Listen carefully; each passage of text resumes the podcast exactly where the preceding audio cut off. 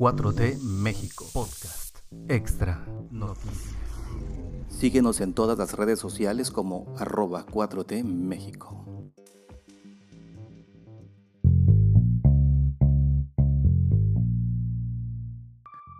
Jueves 6 de enero de 2022, muchas gracias por estar aquí. Yo soy Mario Alfonso y estamos haciendo las noticias para el día de hoy.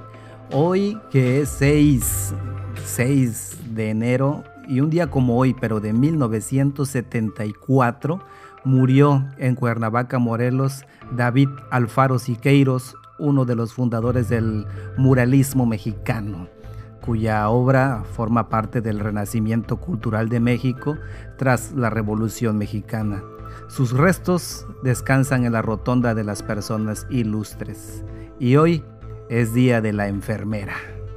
Y las noticias que tenemos para este día son las siguientes. AMLO estalla por críticas a becas, diciendo, para conservadores lo que va para los de abajo es populismo. El presidente Andrés Manuel López Obrador indicó que históricamente se ha pensado que los grandes males de la, como la corrupción han sido malamente adjudicados a la clase baja del país, cuando es en las esferas del poder donde esos actos tienen su raíz.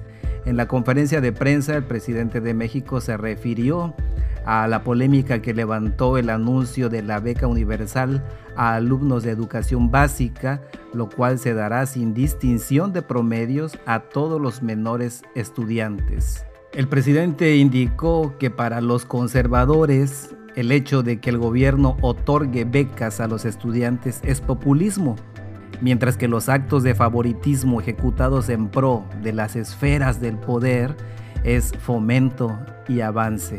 Este lo criticó el presidente en la mañanera del día de ayer, luego de que se informara que la beca del bienestar será para todos los menores estudiantes sin importar su promedio escolar. Se desataron las críticas porque la oposición dijeron que antes estas ayudas eran para los alumnos de excelencia. Por ejemplo, Luis Antonio Espino dijo, Falacia del falso dilema se puede dar beca universal y estímulos adicionales a los mejores estudiantes, pero el culto a la mediocridad del populismo es inagotable. Por otro lado, Carlos A. Ramírez en Twitter también dijo, antes se premiaba la excelencia, ahora se premian a los huevones las cosas como son. Así estuvieron las reacciones de las personas que están en contra de este gobierno porque lo clasifican como paternalista, lo clasifican como populista, inclusive como un gobierno comunista el hecho de dar las becas, pero hay cosas que no entienden. Estas becas son para las personas que más lo necesitan. Estas becas son importantes, no es por la excelencia, no se trata de eso. Claro que puede haber estímulos a la excelencia, desde luego que sí. Sin embargo, no se hacía así en el periodo neoliberal. ¿Quiénes recibían esas becas? No eran alumnos de excelencia, eran los amigos de los políticos que recibían esas becas. Entonces, esto lo que está haciendo es que sea una beca universal para todos los estudiantes cosa que se le aplaude al gobierno de la Cuarta Transformación porque por fin se voltea a ver a las clases más vulnerables y anteriormente esas becas para quién eran? Para los ricos que estudiaban gratis en el extranjero inclusive pagado por el gobierno. Así es que estos detractores no entienden que la política ha cambiado. Así es que enhorabuena para todos los niños. Ya quisiéramos algunos que, que ya no estudiamos haber tenido la oportunidad de tener una beca cuando estudiabas primaria, secundaria, bachillerato, etcétera, etcétera, etcétera, ¿no? Sin importar las calificaciones y si importaban las calificaciones, pues entonces ya había corrupción en la entrega de esas becas. Y sobre la presencia de agentes de la DEA en México, el presidente Andrés Manuel López Obrador dijo, estamos confiados en que respetarán la soberanía. Esto lo aseguró el presidente en la mañanera del día de ayer.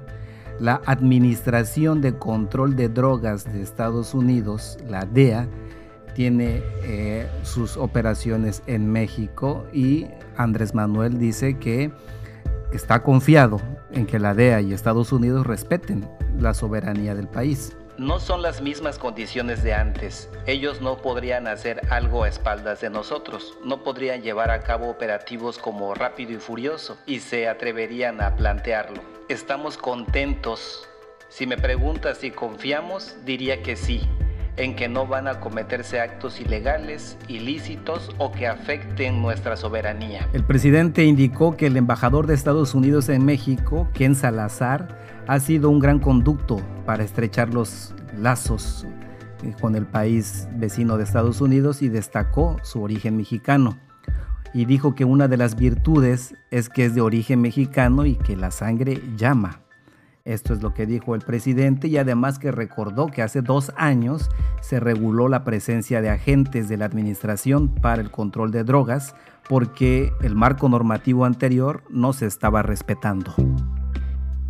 Marcelo Ebrard Casaubón es el colaborador de AMLO y de la Cuarta Transformación que está mejor evaluado entre la, entre la ciudadanía. El funcionario del gabinete de Andrés Manuel López Obrador está evaluado de acuerdo a una encuesta realizada por el diario El Financiero con un 53% de, de, opinión favorable, 10% más que el promedio que tiene el resto de los 18 secretarios de Estado. En segundo lugar está el secretario de Marina, José Rafael Ojeda Durán, con un 49% y le sigue la secretaria de Educación Delfina Gómez con 48% y la secretaria de Energía Rocío Nale con 47%. Señalamos también que Delfina Gómez fue la única integrante que recibió una nota negativa por parte del 30% de los encuestados, lo que supera el promedio del 26% que hay entre todos los funcionarios. Tatiana Cloutier que es la secretaria de Economía, tuvo 45% de opinión favorable. Jorge Alcocer, secretario de Salud, 44%, mientras Luis Crescencio Sandoval, secretario de la Defensa Nacional, y Jaimay Rodríguez, secretario de Bienestar, obtuvieron 42%. Con 41% siguieron la Secretaría de Cultura de Alejandra Frausto, el secretario de Turismo Miguel Torruco, la secretaria de Trabajo y Previsión Social, Luisa María Alcalde, el secretario de Comunicaciones y Transportes, Jorge Arcanis Díaz, la secretaria de Medio Ambiente, María Luisa Albores, el secretario de Hacienda, Rogelio Ramírez de la O, y la secretaria de Seguridad y Protección Ciudadana, Rosa Isela. Y finalmente, Román Meyer Falcón, secretario de Desarrollo Agrario, Territorial y Urbano, y Adán Augusto López secretario de Gobernación, y Víctor Villalobos, secretario de Agricultura, tuvieron 40% de aprobación. El presidente López Obrador acusa a universidad privada de despedir empleados para no pagar prestaciones. El Instituto Tecnológico de Estudios Superiores de Monterrey encabezó la lista de empresas que despidieron a sus trabajadores en diciembre para evitar el pago de prestaciones. Esto lo acusó el presidente en la mañanera del día de ayer, 5 de enero. Se refirió a las prácticas corruptas que se instauraron en el periodo neoliberal para evitar el pago de prestaciones a trabajadores. Me estaba enterando en la mañana de las empresas que todavía despiden a sus trabajadores en diciembre. Claro, es un despido informal, no real solo para no pagarle sus prestaciones y luego los vuelven a contratar en enero. Esto es lo que sentenció el presidente en la mañanera en contra principalmente del TEC de Monterrey, una de las instituciones pues más caras de universidades más caras en el país. Lo anterior eh, al responder a un periodista sobre los recursos que Francisco de la Torre, que es cónsul de México en Dallas, había entregado a una fundación de la ex candidata presidencial Josefina Vázquez Mota y cómo esto era una práctica que se ordenaba desde arriba. Sobre los empleos, López Obrador reconoció que a pesar de las leyes que han aprobado para evitar las malas prácticas como la del outsourcing, Este diciembre también reportaron prácticas como la que se señala la práctica del TEC de Monterrey. Y de acuerdo con los datos eh, que se presentaron en la mañanera, llegó a diciembre con 20.933 millones de empleos, pero cerró el año con 20.620 millones, es decir, un déficit de 300.000 plazas. Y a este respecto, el presidente afirmó que están hablando con las empresas que llevan este sistema para que paguen las prestaciones correspondientes y confió en que las autoridades del TEC tomarán cartas en el asunto. Es difícil que se pueda erradicar esta práctica del outsourcing o esta parte que las empresas utilizan, estos, estos mecanismos que utilizan las empresas para poder evadir las responsabilidades que tienen con los trabajadores. A pesar de que se han metido iniciativas, se han aprobado leyes para que no haya esta subcontratación y estos despidos masivos con esa finalidad, con la finalidad, una, de que los trabajadores no tengan antigüedad y dos, que las prestaciones de ley ya no aplicarían a ellos porque están siendo despedidos y contratados, despedidos y contratados. Por ejemplo, a algunos no se les pagan aguinaldos, etc. Hay, hay una estrategia que utilizan las empresas y la siguen utilizando hasta ahora. Sin embargo, cuesta trabajo erradicar esta corrupción y estos actos para zafarse de las responsabilidades. El presidente mexicano Andrés Manuel López Obrador anunció en la mañanera, en esta matutina que tiene la conferencia presidente, un inminente plan de inversión económica de carácter público-privado. Es un híbrido. Y dijo, estamos preparando un paquete de inversión con participación pública y privada y lo está trabajando la Secretaría de Hacienda con el Consejo Coordinador Empresarial. En unos días más se va a hacer la presentación de esta propuesta. De igual manera, el presidente destacó los beneficios y acerca del acuerdo comercial del TEMEC firmado con Estados Unidos y Canadá. Dijo que fue un acierto firmar un nuevo tratado con Estados Unidos, con Canadá y tenemos garantizada la inversión, dijo el presidente. México tiene condiciones muy favorables en el concierto de las naciones, es un país atractivo para la inversión, por eso no nos está costando mucho la recuperación económica y está llegando la inversión. El presidente aseguró que se está impulsando el crecimiento de las pequeñas y de las medianas empresas. Y por último, destacó el aumento en las remesas que podrían causar un incremento del 27% con respecto al 2020. La Fiscalía Mexicana pide 39 años de cárcel para Emilio Lozoya Austin por el caso Odebrecht. El exdirector de Petróleos Mexicanos, Emilio Lozoya, se encuentra en prisión preventiva desde el 3 de noviembre. El exfuncionario que estaba cuando el gobierno de Enrique Peña Nieto es acusado de cohecho y operaciones con recursos de procedencia ilícita. La FGR solicitó a un juez federal sentenciar a 39 años de prisión al expresidente de Pemex por su participación en el caso Odebrecht y por el cual recibió sobornos por parte de la constructora brasileña.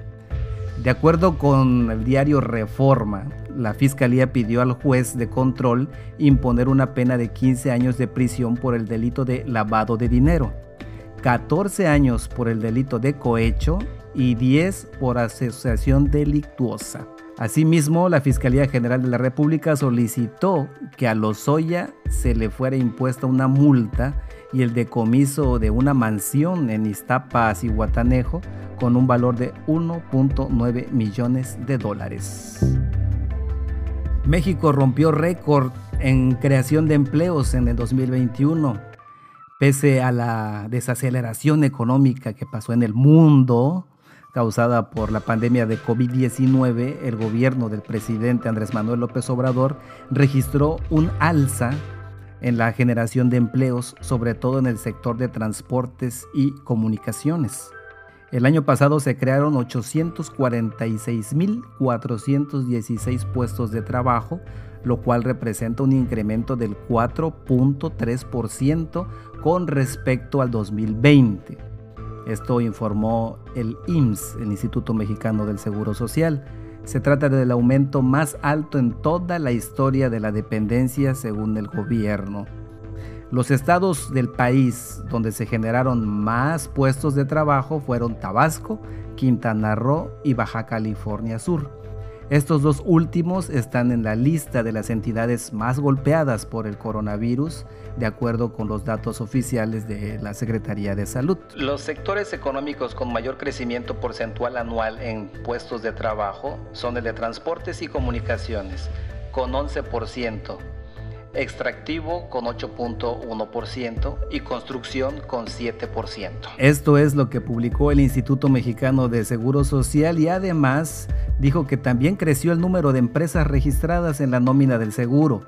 Al cierre de diciembre del 21 se contabilizaron 1.053.670 patrones, es decir, 5.3% más que en el 2020. Según el vocero de la Presidencia de la República, este pico alcanzó en diciembre una alta cifra cercana a la cantidad de empleos generados en el 2019, o sea, antes de que existiera la pandemia. Así es que estas son grandes noticias para nuestro país y para la recuperación económica de nuestro país, ya que los empleos son muy importantes y el registro de nuevas empresas también es muy importante para volver a tomar un ritmo en cuanto a todas estas participaciones de las empresas, trabajos, economía, etcétera, que se venía dando desde el 2018 y por motivo de pandemia a nivel mundial sucedió esto, eso hay que entenderlo, es a nivel mundial que pasó esta situación y México es uno de los países que se está recuperando más pronto de los estragos económicos que causó la pandemia del COVID-19 no es una criptomoneda ni competirá con Bitcoin. Ese es el nuevo peso digital que va a tener México en el 2024. Banjico, el Banco Central de México, informó la semana pasada que ya espera para el 2024 el lanzamiento de su moneda digital con el objetivo de avanzar un paso más en la inclusión financiera del país. En anuncio se atrajo el interés de muchos inversionistas del mundo de las criptomonedas, pero el gobierno mexicano ya lo ha aclarado que su nuevo activo no será una criptomoneda. En su comunicado, el Banco Central explicó que su peso digital sí está sometido a las reglas gubernamentales, a diferencia de las divisas como el Bitcoin, Ethereum, etc que valen en función de las reglas del ecosistema financiero independiente al que pertenecen. La moneda digital de Banco de México no debe confundirse con un activo criptográfico puro o activo virtual, ya que estos últimos son creaciones de valor digital que se emiten de forma privada y su único respaldo es la confianza de los usuarios en la red del activo virtual. El peso digital será como un peso tradicional, solo que sus operaciones, su existencia serán digitales. Esto es algo que ya han hecho varios países como en Estados Unidos, donde la Reserva Federal decidió digitalizar el dólar para que los pagos se realicen de forma más segura, rápida y económica. Así es que no debe de confundirse las criptomonedas con esta moneda digital, con el peso digital porque el peso digital está respaldado por el Banco de México y las criptomonedas no tienen un respaldo sustentable más que la aceptación que tienen los usuarios con ella. Es decir, por eso es tan variante Ethereum, por eso es tan variante el, el Bitcoin, que es el más famoso. De repente varía mucho su precio, ¿no? En este sentido, las autoridades explican que el peso digital integra un tipo de criptoactivo que se denomina moneda digital de bancos centrales, los cuales tienen dos características principales. Una, que son reconocidos como una denominación de la moneda de curso legal. Y dos, que su valor se encuentra respaldado por la confianza de las personas en la autoridad central que emite, en este caso sería el Banco de México. O sea, es exactamente lo mismo, pero en digital, respaldado por el Banco de México. La diferencia con las criptomonedas que no las respalda nadie. La moneda mexicana del peso mexicano digital está concebida en tres etapas. La primera de ellas comienza con el ecosistema de cobro digital, que es conocido como CODI, en el que las personas pueden hacer cobros o pagos a través de un código QR o un número de teléfono móvil. En la segunda etapa, esta funcionalidad podrá evolucionar a un esquema de órdenes de pago tokenizadas, donde los usuarios podrán enviar y recibir pagos a través de un código de seguridad sin que así se comprometa la información bancaria. Y finalmente, a partir de los elementos desarrollados en las dos etapas previas, se contempla el desarrollo de funcionalidades para construir registros de moneda digital a favor de usuario directo o indirectamente en el Banco Central. Esto es lo que concluye diciendo Banjico acerca de esta moneda esta moneda digital que no tiene nada que ver con la criptomoneda. Y por ser el día de los tres reyes magos, Melchor, Gaspar y Baltasar, el presidente López Obrador pidió sus deseos y los dio a conocer en la mañanera. Primero, salud. Tenemos que agradecer el que esta nueva variante, aunque es muy contagiosa, no está resultando de mucha gravedad. Eso fue lo primero que dijo el presidente Andrés Manuel López Obrador, el primero de sus deseos para los Reyes Magos. El segundo es que sigamos manteniendo nuestros valores culturales, morales, espirituales. Y lo tercero, que sigamos siendo buenos y fraternos, generosos, que practiquemos el amor al prójimo.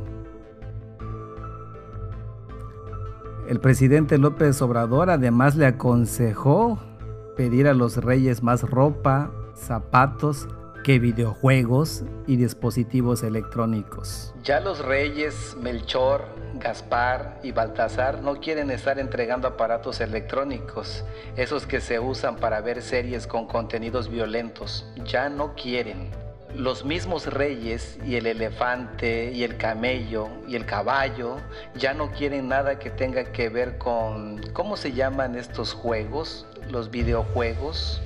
Nada de eso, no, no, no. No les gusta ya. No se puede vivir sin una creencia. ¿Usted cree que se puede vivir sin creer en algo, sin tener una doctrina, sin tener un ideal? No, Siempre tiene que haber algo por delante, que es lo que nos hace caminar, aunque resulte una utopía, pero eso es lo más importante. Esos fueron los tres deseos que pidió Andrés Manuel López Obrador a los Reyes Magos. Así es que ya saben niños y niñas, nada de, juguetes electrónicos, o es posible que sí, pero también los papás deben de tener mucho control sobre los contenidos que sus hijos están viendo, qué tipo de juegos están jugando, cuánto tiempo pasan ahí, si los deberes escolares están siendo cumplidos, etc. Es, es, importante toda esta situación, así es que los Reyes Magos, hasta el caballo, el camello y el, y el elefante ya no quieren entregar esos esos aparatos, pero sí puede haber otro tipo de juguetes, puede haber otro tipo de cosas importantes como zapatos, como unos audífonos para escuchar música y escuchar este podcast, por ejemplo. ya se los prestan a sus papás. Pero bueno, muchas gracias amigas y amigos por escucharnos, muchas gracias por compartir y nos vemos allá en Facebook 4T México y compartan este podcast por favor y suscríbanse en Spotify o en cualquier otro lugar donde ustedes puedan escuchar sus podcasts y descargarlos. Nos vemos el día de mañana con más noticias. Hasta pronto. Este podcast fue publicado por 4T México. producido por Mario Alfonso. No olvides seguirnos en todas las redes sociales como arroba 4T México.